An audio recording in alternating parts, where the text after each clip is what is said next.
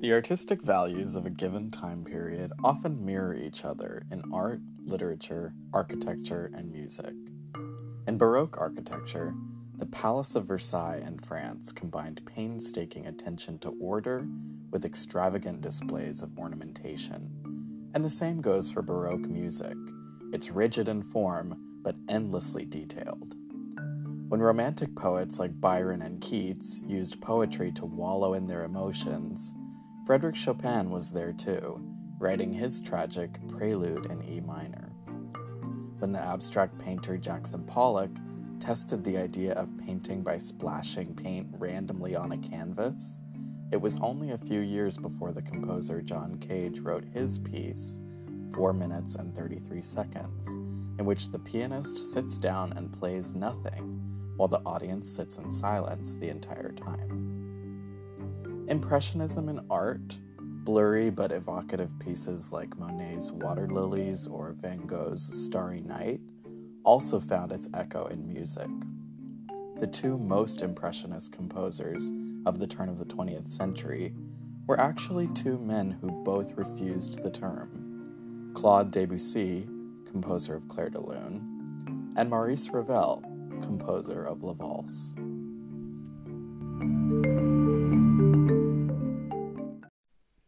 You are listening to Race and Tyler Talk Wikipedia, episode 32 Maurice Ravel.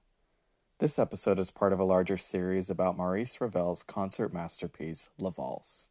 If you're joining into this series for the first time, start by listening to episodes 28, 29, 30, and 31, which introduce the series and review the Blue Danube Waltz, World War I, and the Lost Generation.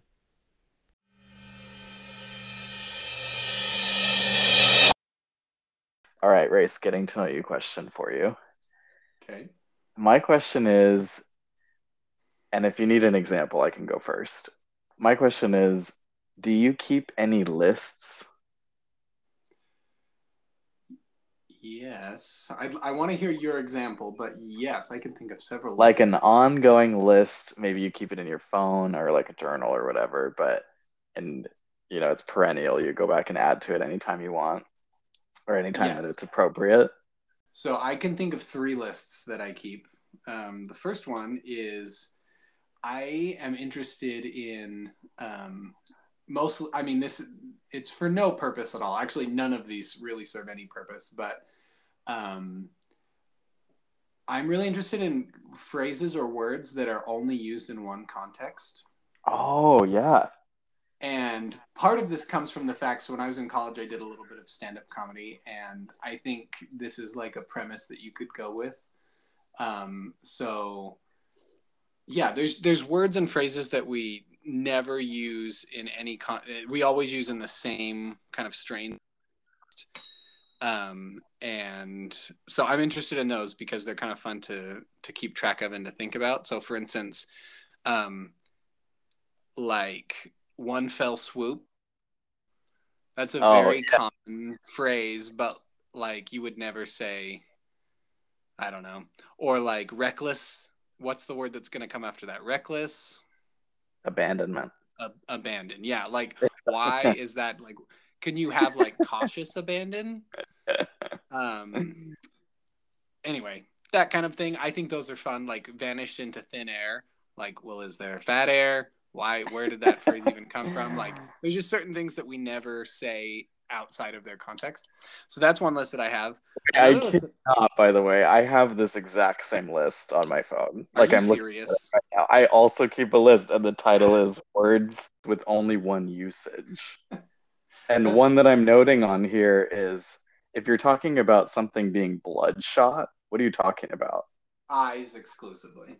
Eyes exclusively, right? Yeah. Or you say the word uh, inclement, uh huh. Weather. It's weather. Yeah. Yeah. Okay. What are the odds that both of us have that extremely weird list on our phones? I'm cracking up, but also I guess the odds are pretty high. Or- Knowing of us as we do. put, a, put, a, put another way, the odds of two people having that list on their phones is very low, but the odds of somebody else having that list on their phone and that person being you is yeah pretty high. um, but the other two lists that I have on my phone, um, I have a list of names that I think are funny, like like made up names. Um, oh. I think partially inspired there's an, a great episode of 30 Rock where Liz Lemon is asked on the spot what her doctor's name is, and she says Rufus T. Barley Sheath. so if, if, if you ever want a really good time, um, just sit down and um, start making up names like that. Um, like let's see, I've got um, P. Duncan Porkshine. Um, Lorenzo Spacklefen, um, Reginald U, Benji Fat. I mean, just uh, they, they, it serves no purpose, but every once in a while I'll open this list and just smile at myself. Um, yeah, S. Willard Tinklebridge, you know, just fun, just fun stuff like that. And then the final list that I have on my phone that this one I also just really can't explain is um, so I work in a government office and I get um, emails about other the you know other offices around the country that are closing down because of COVID. Like if they've had a COVID scare, they have to close the office. And for some reason, I keep a list of all of the offices that are sending out a closure alert because I, I, I don't know. I just like to, I kind of like to know which offices because there's a few offices that like keep closing like every six weeks or so. And so that's just kind of an interesting, weird little like nerdy list that I also have on my phone. A list I keep. This is very silly. This is celebrity sightings that I have seen in LA. and being a plebeian, the celebrities that I have seen in LA are not fancy. I'm not seeing Beyonce on the street every day. Um, so some of the people on this list are you may remember Ethel Beavers from the Parks and Rec TV show. Definitely. I have seen her twice. I have also seen the woman who played Luna Lovegood in the Harry Potter movies. Oh, that's fun. Yeah. I saw this is a cool one. I saw Keegan Michael Key walking past the BMW dealership on Wilshire. Oh, I love him. That's a good that's a great spot and I saw Meredith from The Office at a Starbucks, and I don't even like that show. didn't go up to say hello or anything, but there she was. Have you gone up to say hello to any famous people since you've lived there? I have never done that before, although uh, Luna Lovegood did smile at me because it was just us. Like we turned the corner and there she was. And I just gave her a little wave. nice. I've I've thought about that a lot. There's a lot. There's a, a few select people that I think I would go talk to, and I think about what I would say to them because they people just must that must be a horrible life to have people. I feel like it would be annoying, right? To have yeah. people. Yeah. Like Who's... especially like like Meredith from The Office, like. That's probably the only role they know you from, and they probably just want a picture to move on. But like, so I don't think I would say hello to any of those people too, but I do have a I think a short list of people I would go up to and be like, "Hey, I don't want to bother you, but I just want to say hi." Oh um, yeah, who would you say hello to? So, um, I would say hello to Conan O'Brien. Ooh. Partially because um, he has a really excellent podcast in which he has revealed a secret word you can, or a secret phrase you can say to him to reveal that you listen to his podcast and so then it's like, hey, I'm just trying to tell you that I'm like a real fan, like a deep cuts fan, not a crazy person. And uh, so I would say hi to him. Who else would I just not be able to to to not say hi to? Um, yeah, there's a few. I'd have to think about it. What about you? Who would you not be able to to pass? Well, by? he's in his 90s, but I would if I saw Stephen Sondheim on the street, I would hundred percent stop yeah. but also, I would say hello to Ola Gjeilo, my favorite living composer. Well, you got me. You got me. He's different from. He's different from Stephen Sondheim. He's more of a choral composer. So my favorite living choral composer. I I probably sent you his music. Did I not? Oh, you did, and I ab- I've abs I absolutely love it. Isn't he fantastic? He is He's completely just fantastic. wonderful. Yeah. Yeah, He's... he his music, I would almost describe it as like neo renaissance Yeah. maybe it's like Yeah. it feels old but it is new and chorally i just think it's just stunning just incredible music he's like in his 40s i follow him on instagram got a whole big career ahead of him so i can't Yeah. wait to see what else he does Yeah, that guy is amazing. His album, I think it's called just called Winter Songs. Um, Yeah. oh, Oh. that one's so good unbelievable.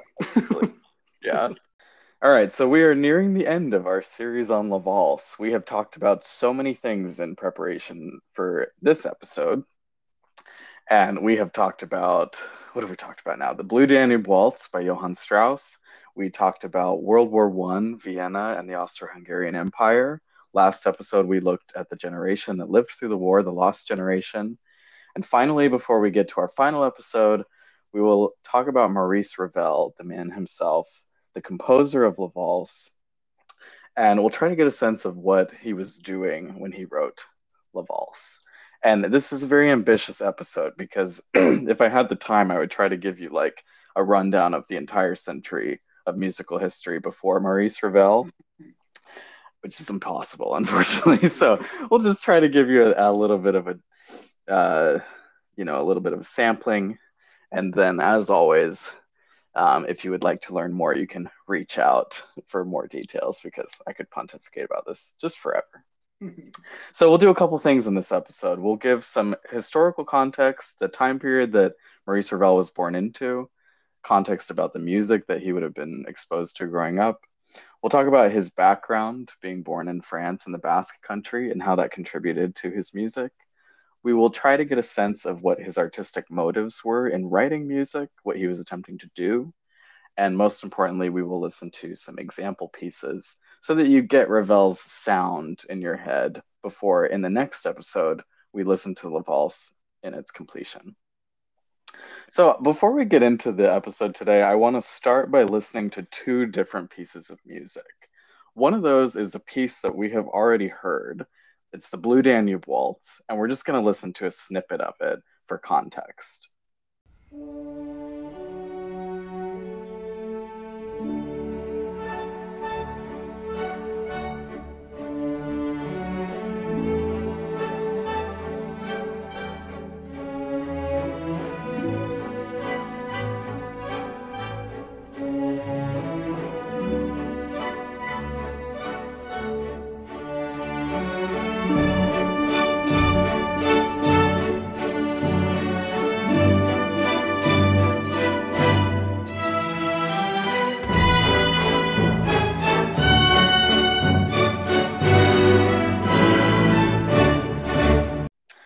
This piece. We heard it in a couple episodes ago. It's very familiar to us at this point. And remember, it was written in 1865 by Johann Strauss II. Right. Now let's listen to another piece. This is one by Maurice Ravel. It's called Vocalise Etude in Forme de Habanera. And while we listen to it, we're not going to listen to the whole thing, just a selection. But while we listen to it, think about the differences that you're noticing between this piece and the Blue Danube.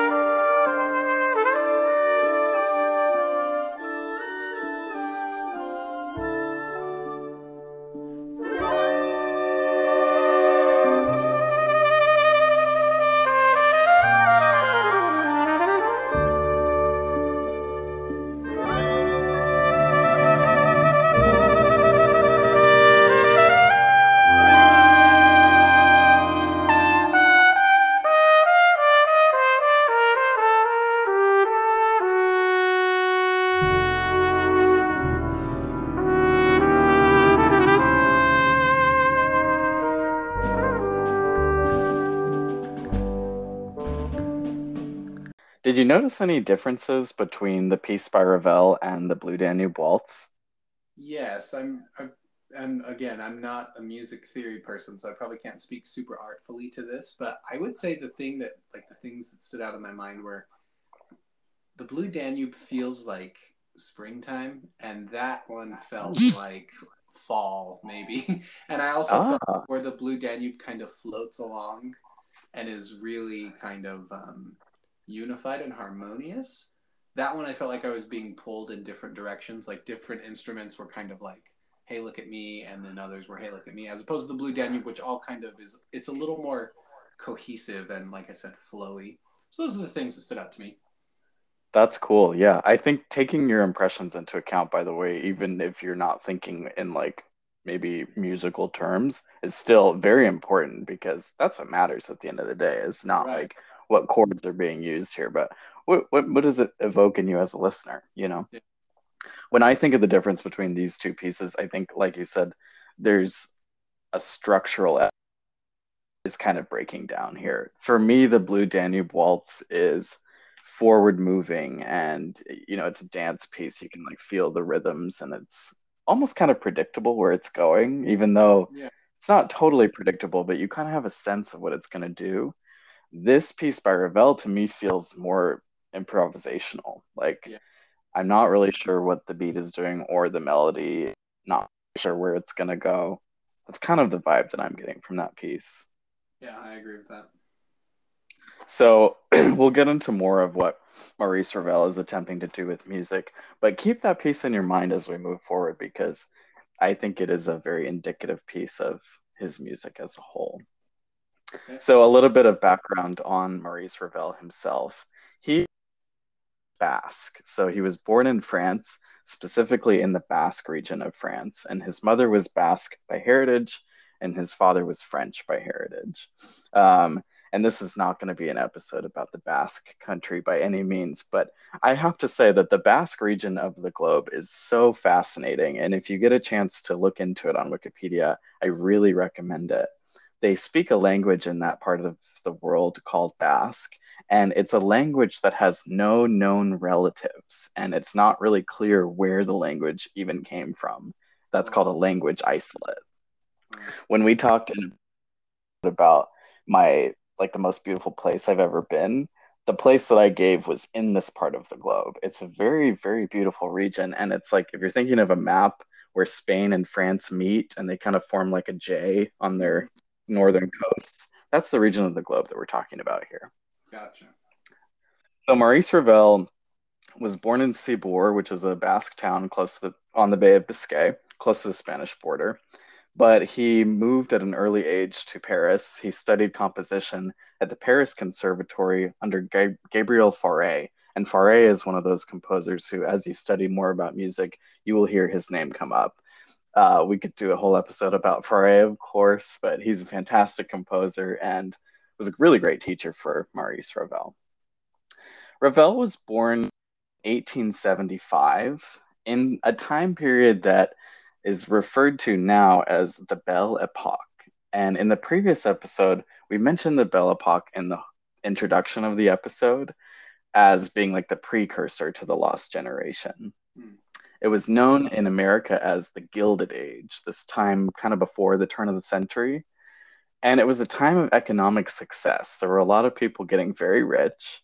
There was a lot of technical innovation happening. And culturally, it was very optimistic. So things like the light bulb being invented. This happened during the Belle Epoque, and the mm-hmm. light bulb really took off. All of a sudden, you could go to a public space and it was totally illuminated by these electric lights. It was a time of colonization, especially for France and England. If you're thinking about Joseph Conrad's book, Heart of Darkness, that took mm-hmm. place and that was written in 1899, so right in this time period. This was also the time when the can can dance took over at the Moulin Rouge, a cabaret in Paris. And in literature, it was the time of realism. So Henry James was writing, Edith Wharton was writing these shorter, more realistic novels. That was what was popular literarily. Hmm. Artistically, when you think of the Belle Epoque, think Impressionism. So Monet was painting his water lilies, and Renoir was painting the people at a party, and I don't remember the name of that one painting, but that kind of thing. Van Gogh was painting Degas, etc. They were at the early end of the period, whereas painters like Matisse and Gauguin, and then the sculptor Rodin, they were at the end of the period. And they were using impressionism in their art. So instead of painting like realistically what would people look like if they were sitting at a party they were painting more evocatively like maybe not so clear line structure and brush structure but maybe they were painting like Seurat who instead of painting explicitly just did little dots that kind of when you stand backward you can see like oh yeah that's a group of people on an island but up close it's kind of blurry and fuzzy. And that impressionist spirit also translated into music. So there were musicians who instead of trying to do the conventional forms that had been done in the entire 19 or 1800s previously they said why don't we break down what's been done before and try to be a little bit more evocative and less rigid structurally ravel's contemporaries were people like erik satie and you may be familiar with his piece Gymnopédie number one. And there were also people like Claude Debussy, and you also may be familiar with his piece Clair de Lune. These are the men that Ravel was writing. So one of the um, ways that Ravel tried to defy structure was with one of his most famous pieces, which is called Bolero. So turn of the century, he sits down at the piano and he decides, I'm going to play this theme.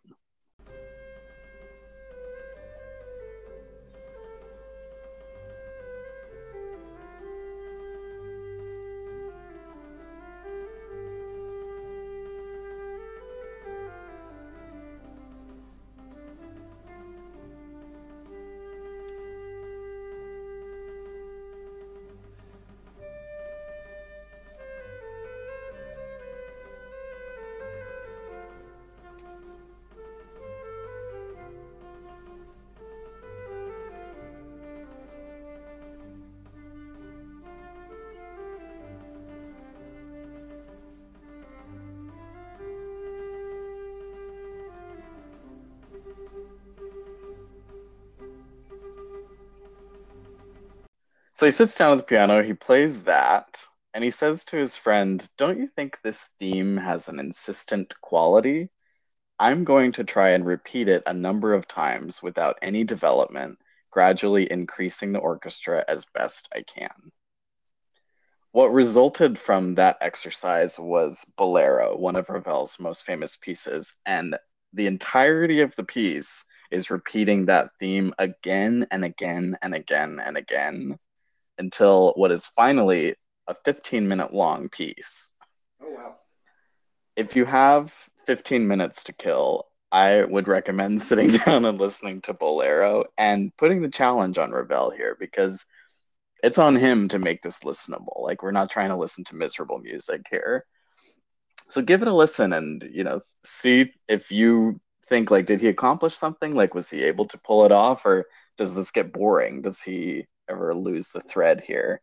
I have done this several times, and for what it's worth, I would say that I'm always surprised at how quickly the piece feels over to me. Like, I don't think at any point I've ever thought like I'm bored here. Like, what's happening? It's it's surprisingly shocking, like how he does develop the theme, and it still moves forward, and it still gets exciting, even though it's just the same music over and over and over again does it stay basically just being those two instruments? I heard what I would guess is like a piccolo and a snare drum. Is that all it is the whole time?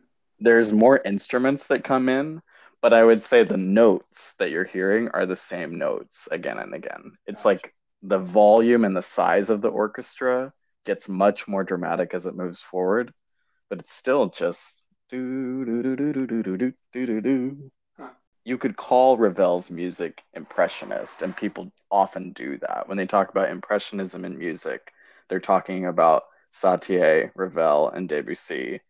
But both Ravel and Debussy refused the term impressionist.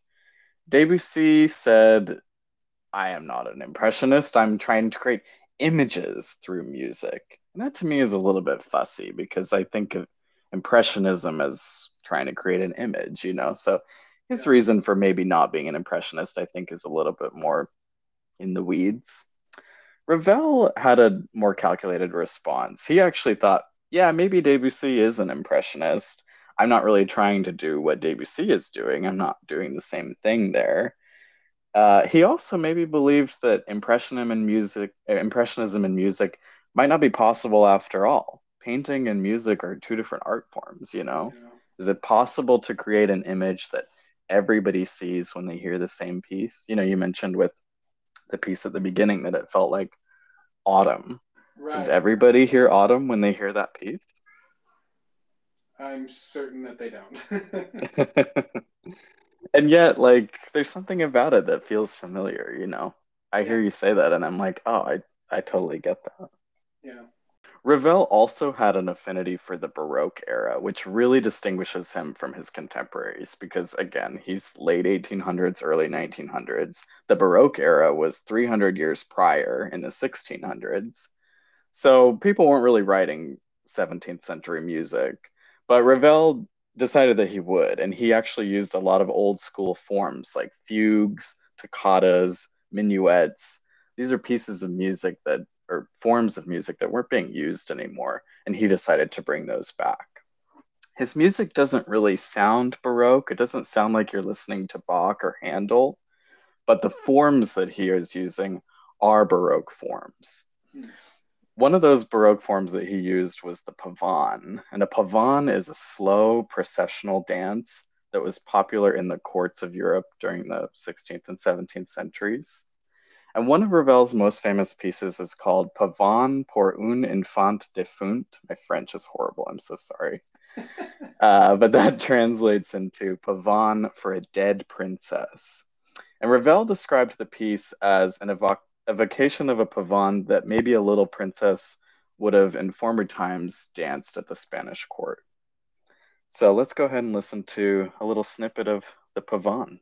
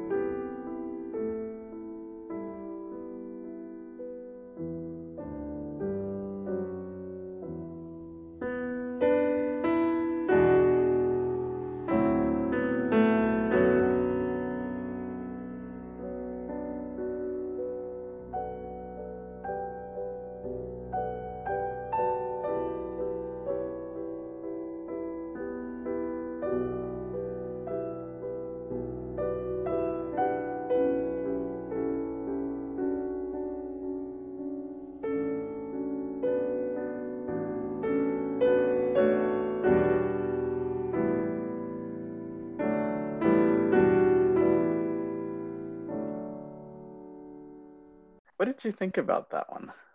Well, you said you used the word dance in relation with that, and I can't imagine anyone dancing to that. Like even Yeah. the thought of like a ballerina dancing to that doesn't really add up. I liked it. Um but yeah, a little um a little I, I would love to see somebody dance to that. Yeah, it's kind of a weird one. I think the title itself is kind of melancholy, right? Pavane for a dead princess. Yeah. Maybe the melancholy behind that title is kind of part of the spirit of why it's such a slow piece. Ravel intended for that piece to be played like almost too slowly. Yeah. Interesting to think about. Ravel's music was also famous for being very virtuosic. If you've ever thought to yourself, like, I wonder what the hardest piano piece to play in the world is, there are actually a couple pieces that people consider to be the hardest, and Ravel's is one of them. He has a piece called uh, Gaspard de la Nuit. I think it's a I think it's like a set of multiple movements, and one of the movements in particular, called the Scarbo movement, is considered one of the hardest pieces to play in the piano repertoire. Wow. So yeah, he's a very good piano player, although he wasn't really thought of as a piano player. He was thought of as primarily a composer, piano player second. So before we close out, I do want to listen to one more uh, piece by Ravel. This is just a personal favorite. I think this piece is really lovely. We'll listen to it in its entirety because it's only about a minute and a half long. And you may be surprised to hear this, so I'll say it beforehand. The first time I ever heard this piece, it became one of the most shocking musical experiences I had ever had. I had never before known a piece of music to be doing what this piece did. And the moments that i've had like a realization of that with music I, I, can count them on one hand. It's very unique. So i was very very moved when i heard this for the first time and i'm interested to see if you enjoy it as well okay I'm so ready. we'll close with this final piece this is called a la manière de borodin which means on in the way of borodin who is a russian composer and yeah, let's give it a listen.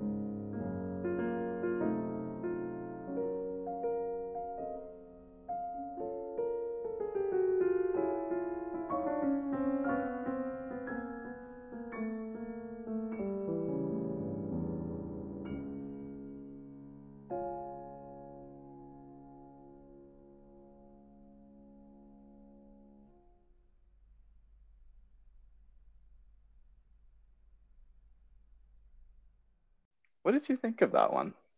So I noticed instantly, would it be syncopation? Is that what's going on there where the notes are ba-dum, ba-dum, ba-dum, ba-dum, ba-dum instead mm, it does, of like yeah, they like one, two, three, one, two, three. Exactly, yeah. Yeah, there's something funky happening with the rhythms there for sure.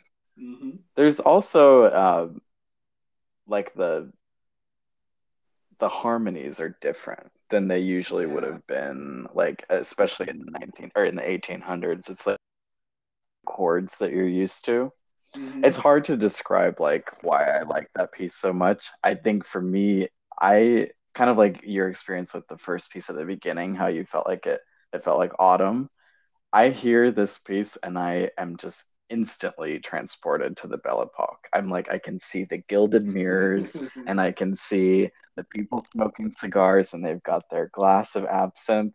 For me, they're inseparable. There's such like a French aura that just exudes through this piece for me. And it's hard to describe why. But I think impressionist I mean, sorry, Ravel, if you don't if you don't think you're an impressionist. Uh, to me, I see it. I don't know. Yeah, but yeah, that's Ravel in a nutshell. So his music was different than his predecessors. He was doing new things that very few composers were really doing at the time. And we will finally take a look in the next episode as to how that all converged in his piece, La Valse. I'm so excited. I'm I feel like I'm primed for this. I know the period, I know kind of what was on his mind or what was on society's mind. I've tasted a little bit of his music, and now we get a we're just perfectly set up for this for this piece. I can't wait.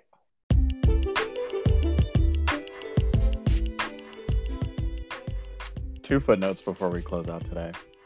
First, it's important to note that it was Ravel's Basque heritage which influenced much of his work, such as both the habanera and the bolero that we listened to earlier in this episode.